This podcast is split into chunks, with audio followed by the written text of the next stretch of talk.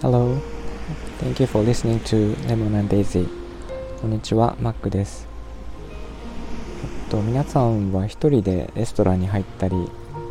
カフェに入ったり、居酒屋に入ったりして、食事とかできますか？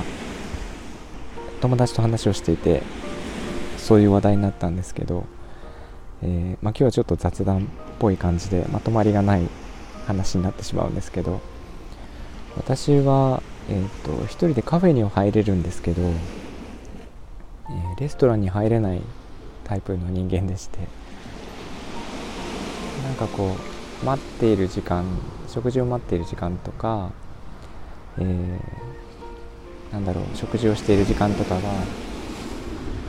1人だとこうすごいなんだろうな手持ち無沙汰になるというか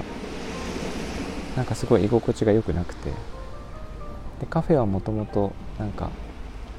くつろぎのために作られた空間のような感じがするので私にとってですね。なので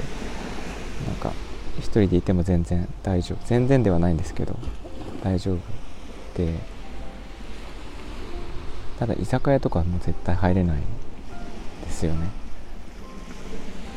で昨日はあの居酒屋に一人でどんどん入ってしまうっていう人も女性もいたり、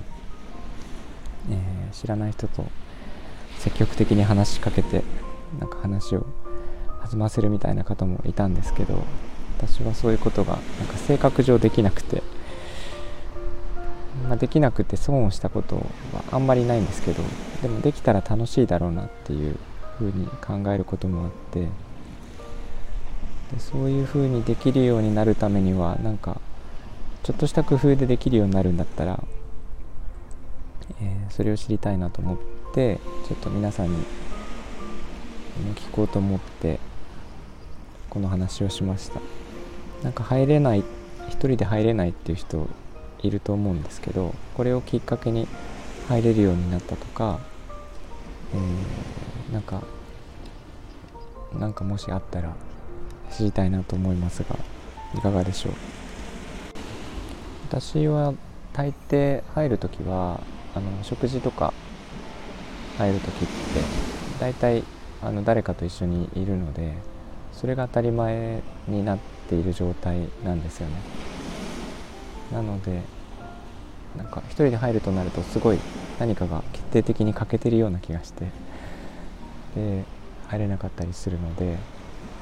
そこをなんか克服できるものとか一人でも楽しめるものがあるとかうんなんかスマホばっかり見てるのもねちょっとなんかあんまり面白くないのでなんかないかなとか思ってますがアドバイスとか、えー、いい方法とかあれば教えてください。葉山には私が住んでる葉山にはすごいたくさんおしゃれなカフェがあってですね、